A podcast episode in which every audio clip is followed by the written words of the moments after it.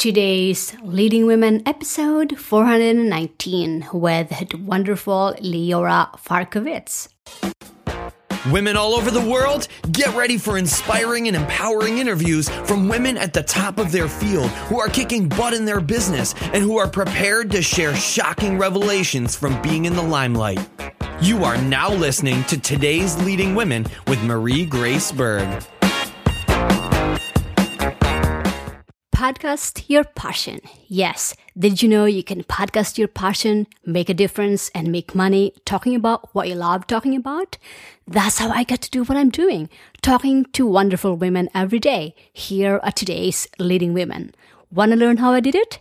Go to podcast your passion dot com. That's w w w dot podcast your passion dot com.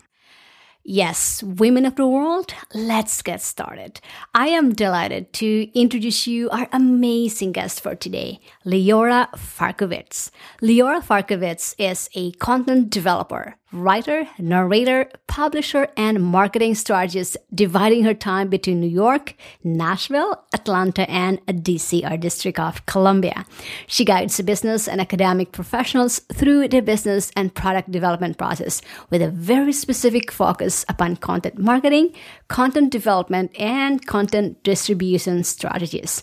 Leora exp- expanded her content strategy marketing efforts by working directly with magazine and newspaper reporters to write stories about her clients' areas of expertise and to assist them by helping them establish themselves as industry leaders, publishing their articles in leading magazines. So, women of the world, Miss Leora Farkowitz, welcome to the show. Thank you so much. That was a great introduction, and um, you really articulated very well uh, a unique offering, you know, that I have with my clients. Uh, many people are not familiar with what a content strategist is. Um, trust me, somebody else made up my title, and I had to figure it out myself. Um, I just kind of ran across it one time in a job ad, and I was like, oh, my gosh, that's exactly what I do for people. So um, a lot of people are familiar with paying for advertising in order to have people find out about their businesses or about themselves. And I think a lot of people are enchanted by the idea of appearing on television or in a magazine or newspaper, and they don't really understand how easy it is uh, to do.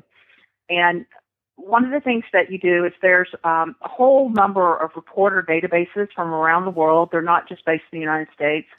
And what's happened is because, you know, we have twenty-four seven television, and now there's all kinds of specialty channels that are available through, you know, Amazon or, you know, the Apple networks or uh, Roku is the one I happen to use personally. Uh, you can create your own channel, and you can do your own um, content, whether it's video, audio, like your podcast is an example of content development.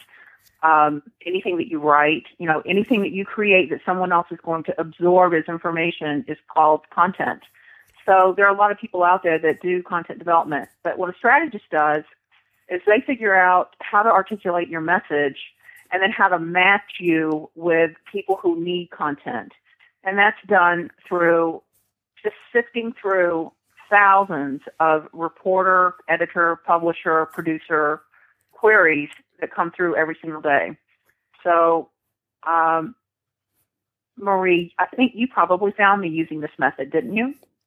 Yes, I do, and uh, I love that you shared that one with us about it. And then you're just you're you explain a little bit more for our listeners' sake uh, what you do and what your expertise is, because there's really uh, you know con- being a content manager, content strategist is really different, and you really um, articulate the, that that one with us. But what was that defining moment that you decided to do what you do today, and what continues to inspire you as well? Well, you know, I, um, I I wanted to add one more thing about the content strategy, strategy about why it's valuable. Um, the metric for this is if you paid one thousand dollars for advertising, using content strategy as your method to get the word out about your business is fourteen times more effective. So it's the same as if you had spent fourteen thousand dollars on that campaign. And you don't have to pay someone like me fourteen thousand dollars, uh, you know, a month or anything, or for a single time just to make that happen. People are used to thinking as uh, public relations as being hugely expensive. And this is sort of democratized, uh, you know, P R for small business owners. So, for instance, about in last year's time in two thousand fourteen, I published about twenty-five articles or uh, training classes or interviews uh, that shared, you know, what I do with other people. And then it cost me around five thousand dollars to, to source those article opportunities over a six-month period of time. So um, I don't think that you really can get a more um, value-drenched opportunity than content strategy, and it's, it's not all. It's also not very well known. So you asked me what started me in this direction. Um, I had a software packaging company in the nineteen nineties, and I specialized in working with software programmers and independent musical artists. It was about an eighty twenty mix of software developers to musicians. A lot of my software developers were kind of, you know, they're geeky, they're usually engineers, you know, they're very linear in their thinking, and they also don't place a lot of value on marketing in terms of explaining to people what they do because they think that it's kind of obvious. And they also tend to uh, design products that are based on their own personal experience, and they're not often very good at going to ask other people what they actually need, you know, from an end user perspective. And they, they sometimes develop software based on the cap- capability of the software tool and not on what the end user needs. So a couple of times, you know, people would come to me and ask me to design a box and, you know, manual and diskettes and C Ds. This is back when everything was very tangible. Um, and I would do this expensive project for them, you know, to develop their box and everything, maybe forty or fifty thousand dollars of design and, and printing, a lot of money. And uh, when they didn't do their due diligence and they didn't get the news out about their product or their company or why they were subject matter experts in their field, then somebody bigger and with more resources would kind of, you know, come along and gobble up their idea before they really got to meet their dream. And it wasn't my responsibility to market their product, but it certainly made me feel bad for them, you know, when that happened.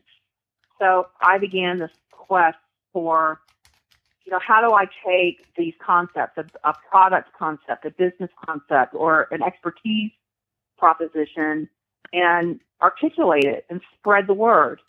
And so I had taken um, my, that company, you know, had closed in two thousand one.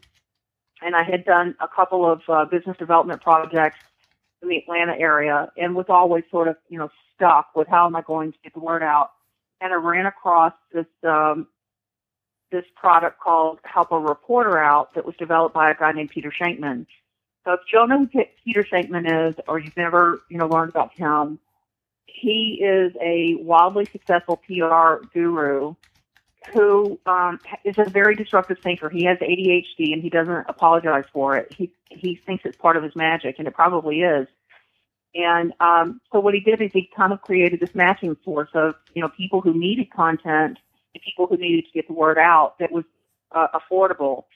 And um, the thing you do when you're when you're trying to make this whole process work is, say, for instance, um, you have a widget, and there's ten potential stories you can tell about your widget.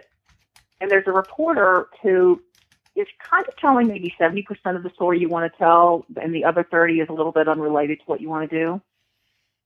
What you do is you pitch your perspective on your story. It's called a pitch. That's the technical term for it.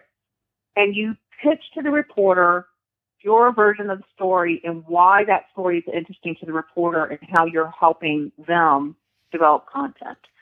And then if they're interested, then they call you back or they email you back and say, I like your story angle.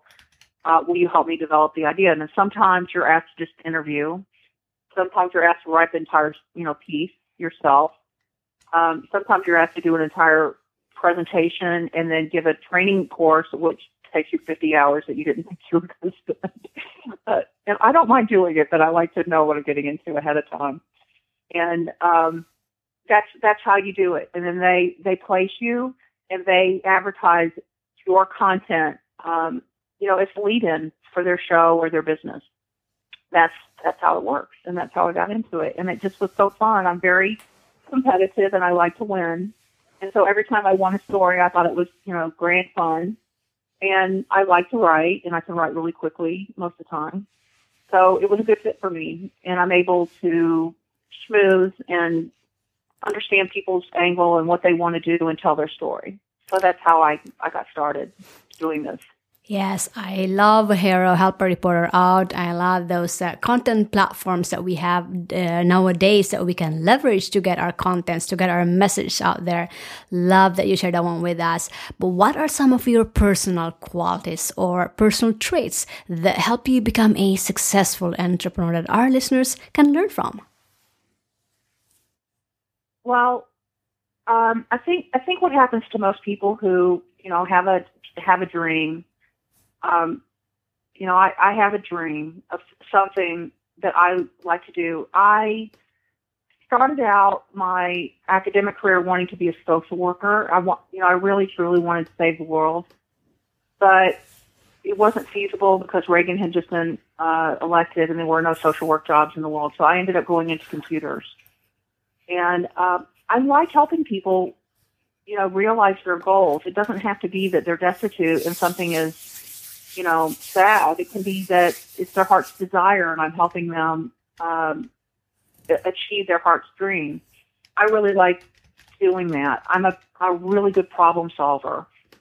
So when I get into the middle of a business or working with a subject matter expert, I really kind of get into their head and their heart and figure out, okay, this is what they want. These are their obstacles. This is how we overcome them. How do we articulate that story? How to, not just the story in terms of the, the verbal aspect of it, but what are all the different ways I can present that point of view? And that's where the content development is, you know, something handy to have a lot of different ways to do it.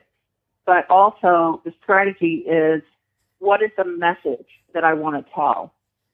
Um, you know, I, I recently started working for a company called Loft Beds New York City, and It, this is a fairly new account for me. So when I started looking at, you know, what makes this business um, such a great idea, and it is a phenomenal idea, and the owner of Standard Hex is a pretty amazing guy. But right away, I started understanding that, you know, I live in a city where the average rent is three thousand dollars a month. I mean, most people don't spend that much money on, you know, their mortgage. And to move, you know, it takes like nine or ten grand, you know, to pay all the deposits and, you know, the fees and stuff that are related to it. So it's really expensive to live here. And that apartment could very well be like a thousand square feet, which is not big. So if you do something like you take a loft bed, uh, the kind that, that Loft Beds N Y C makes, and you, and you add eighty percent more space to that room, then you're reducing the cost of that rent tremendously and, and dramatically increasing your lifestyle. So articulating that value proposition, um, like I'm in the process of writing an article right now, and the, and the headline is, you know, the most valuable piece of real estate, you know, the most valuable real estate secret in New York is, is their loft bed because of the value that it offers. And so I'll, a lot of times people want a loft bed because it looks cool or because they want to put storage underneath it, but they're really not understanding the math behind doing that, that a little bit of money goes so far. And so that's part of how content strategy works, is that you, you have a unique angle, and then you figure out how you're going to spread the news about that. So if I were going to pick my favorite publication in New York, it would probably be Time Out New York. So once that article is refined, I'll figure out a way to send it over to Time Out New York and ask them to share that information or publish it up maybe on a real estate blog or something along those lines, or different versions of it on a real estate blog. Mm-hmm. So how many different ways can I show value behind that product in a mathematical, pragmatic way? It's one of my approaches. Mm, all right. So helping people, being a problem solver, being creative, or have, uh, knowing that value proposition, great personal qualities here that Leora just shared with us. And the good news is that we can all cultivate and adopt this in our lives. Now, Leora, I'd love for you to share our listeners what have been some of the biggest challenges that you've faced being an entrepreneur that our listeners can learn from. Hmm. Well, um, you know, I think some of them are the ones that we all face, you know, juggling the demands of, you know, marriage and family against, you know, your business and financial endeavors. Um, you know, we all have to find a balance in that regard.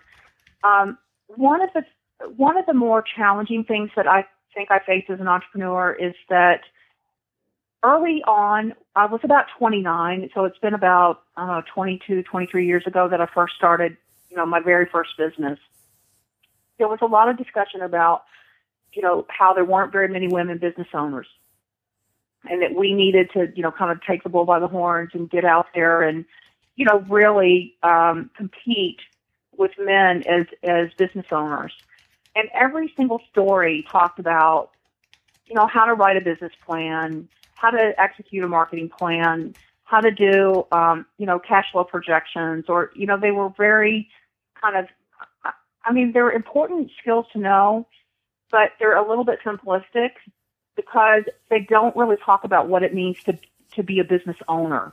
When you create a business, that business cannot be your baby. Your baby is your baby forever. Even if they're eighty and you're still alive, they're still your baby. But your business has to be a viable financial proposition if you get hit by a bus tomorrow. It has to have a value to it so that it can be sold. And that means that you have a really great product. It means that you have infallible processes that get that product out the door and invoiced, and that you take care of all those different things that go into making that product. And it means um, that you have great people that you can count on and that love to work for you and don't want to go anywhere else and don't want to steal your ideas. And so a lot of businesses have, um, you know, one or two of those features, but not very many of them have all three. And so I did not go into business in, or in the early part of my career as an entrepreneur. My my entire career has been, you know, since I was, say, twenty, you know, one or twenty-two and got out of college, but the last twenty or so years has been as, uh, as an entrepreneur. I did not go into that I- idea or concept of what is my exit strategy, and that's something a venture capitalist says all the time.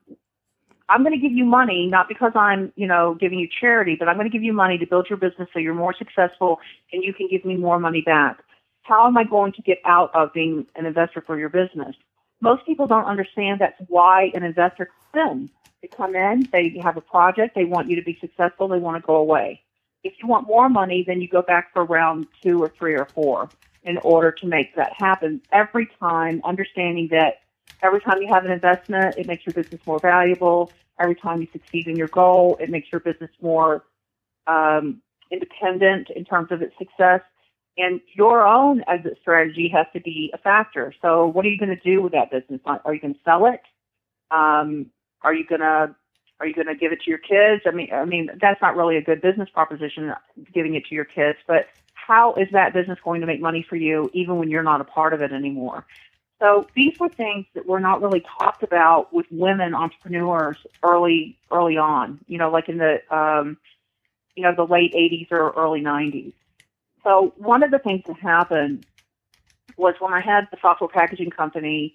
You know, the first year sales were like seventeen thousand dollars. The second year, um, you know, I think that sales were around maybe four hundred thousand dollars. And, you know, for a couple of years, it just grew astronomically until we were about two point eight million dollars in sales. And then in two thousand one, um, when the stock market, you know, completely collapsed around the technology sector, uh, basically, I got up one morning uh, in May of two thousand, and my business was worth around four million dollars. And by noon, it was worth around eight hundred thousand dollars. And at that point in time, I mean, I understood what my profit and loss statement were. I knew what a balance sheet was. I mean, I, I knew these things, but I wasn't, you know, like comfortable diving off the high dive. I mean, I struggled a little bit with some of these concepts, even after I had been in business a while.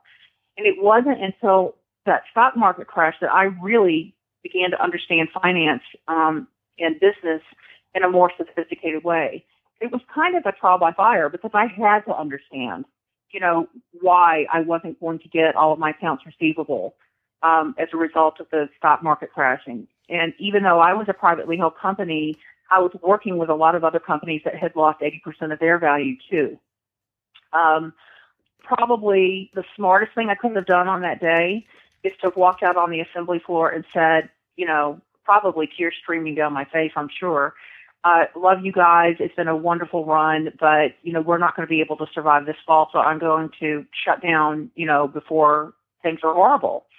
But I tried to save my business. I spent the next year trying to rebuild it in the same way that I had bootstrapped it from the very beginning.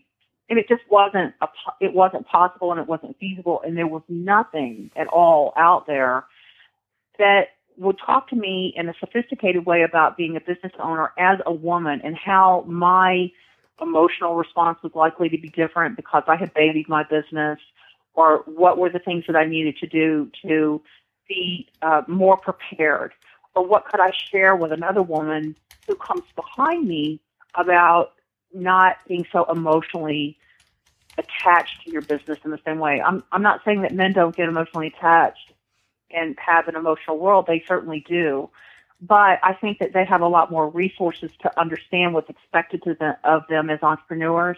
And I think they have other things like, you know, it's, it's probably easier for them to get financing and stuff like that for their projects and uh, than it is for a lot of women. So I decided, I mean, a long time, you know, that was a very painful story for me. And I, and I felt a great deal of shame about having my lost my business for, I don't know, probably two or three years. But today, the way I look back on that is that I couldn't have paid for that education in any school in, in the entire world. And what I learned as a businesswoman then is preparing me to do much bigger deals, much more sophisticated articulation of what I want to accomplish. Um, I'm in an environment in New York City where, you know, like they say, if you can make it here, you can make it anywhere. And um, I just had to be open and willing to doing whatever was necessary to make those deals happen. And I'm grateful today for that experience because I wouldn't understand how to protect myself and my business partners from risk today. Hmm, lots of takeaways with uh, what you just shared out with us. Lots of lessons in those challenges that you have shared. And the good thing is that when you are sharing our challenges and how we're able to overcome them, we learn from each other. So for our listeners out there, when this challenges happens to you, you now know how to deal with this because Leora just shared with us the lessons that she have uh, experienced with those challenges. So thanks for sharing. Now, I know this is one of the area that a lot of our listeners struggle with, and I myself struggle with, and this is in terms of maintaining a work-life balance. Can you share with us some of your tips on how to deal with this work-life balance in terms of your health, your family, your relationships, and your business? Well, there's certain things that, uh, but let's, let's just take, you know, my husband as an example, right? There are certain things that I do for him that equate love, right? It isn't really what I say to him so much. It's he's the person that, you know, responds to what I do, act, you know, acts of love and service, basically. So if I manage to wake up before him and I go and make him a cup of espresso in just precisely the way that he likes it, now, I could tell you he can do the exact same thing himself, but it tastes better if I do it. So, and it means to him, you know, that I love him if I go do that. Now, a lot of women would say, well, get up and get your own coffee, you know, but it isn't really, you know, anything except that I know that for him, that cup of coffee being prepared for him at five o'clock in the morning or five thirty in the morning, when I really don't have to be up, means I love you to him. Or if he's running late, if I drive him, you know, to work so he doesn't have to find a parking space or something like that. I mean, these are things that, um, you know, I would at a certain point in my life have been like, you know, I'm a liberated woman, deal with it yourself. But I figured out, you know, somewhere along the way that I can say I love you to him a million times a day, but it doesn't mean the same as that cup of coffee or that, you know, ease into stressful, you know, morning commute, which can sometimes extend to an hour and a half, even though we only live ten miles away from where he works.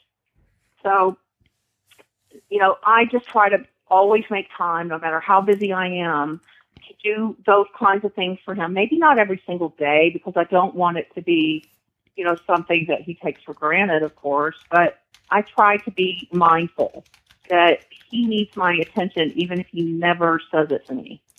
And um, so, uh, you know, I try to I try to look for a way of showing the person that I love that I love them, and in, in the way that means that that uh, I love you to them, not the way that means it to me, because it has to be meaningful to the person receiving my action or my statement or my gift or, you know, that kind of thing. So that's one of them. Um, you know, in some ways, you know, it's harder for kids. You know, kids have their own demands, and they're not really as, you know, clued into you as you like to be, you know, in their lives and stuff. They're they're busy. Um, I just try to go, you know, with the punches with them. You know, whatever whatever gets thrown my way, I just catch it and, you know, kind of keep moving forward and keep the the focus as positive as, as I can. Hmm. And um, with my friends, It, it is also to do with being attentive. You know, um, my friends remember my birthday. I try to remember theirs and do something special for them um, at that time. I try to help people achieve their dreams um, the same way, you know, that they helped me achieve mine. I have a really good friend um, that we have helped each other find work before and uh, really helped each other achieve a lot of our dreams over the years, and, and our friendship was an accident of circumstance, you know, so uh, I just take those opportunities where I can to to be able to give back in a meaningful way. Yes, and then I think the main thing here that Leora just shared with us to really make conscious effort to make time for those that are important to you, doing those small things to others, giving back. Um, those are things that we can do in terms of this work-life balance. So thanks for sharing those. Now, last but not the least, Leora, share with our listeners what's one big benefit that they can get with your product or your service, where they can get it, and what's the best way that they can connect with you, and then we'll end from there. Well, um, I have a website. It's just my name, leora farkowitz dot com. And um, a lot of what my website shows is the kinds of things I have written, the content for, the content development for. Um, I think there's probably some things on there about doing the organic P R or the content strategy that, that talk a little bit about being able to do that. The best way to reach me is um, by my email, which is leora at leorafarkowitz dot com, or you can text me at two one two, four seven zero, five four four one. We'll set up a time to talk.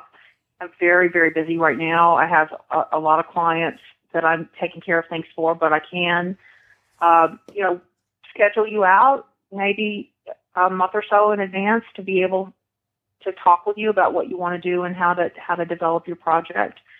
Sometimes what I do is I develop the strategy for someone, and then I just put the pieces in place to keep things going and just stay, you know, in the loop.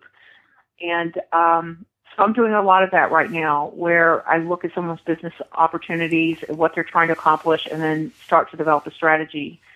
For me, the strategy is sort of like, um, I don't remember if you watched the Ed Sullivan Show back in the sixties. But they used to have this plate spinner who would come on every once in a while. And he had twelve sticks, and he would spin these plates around, and he would get, you know, all twelve plates spinning. He would come back and keep them all spinning.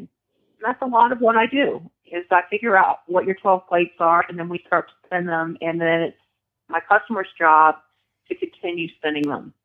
And uh, we just get great people and great processes, you know, to stand behind that great product.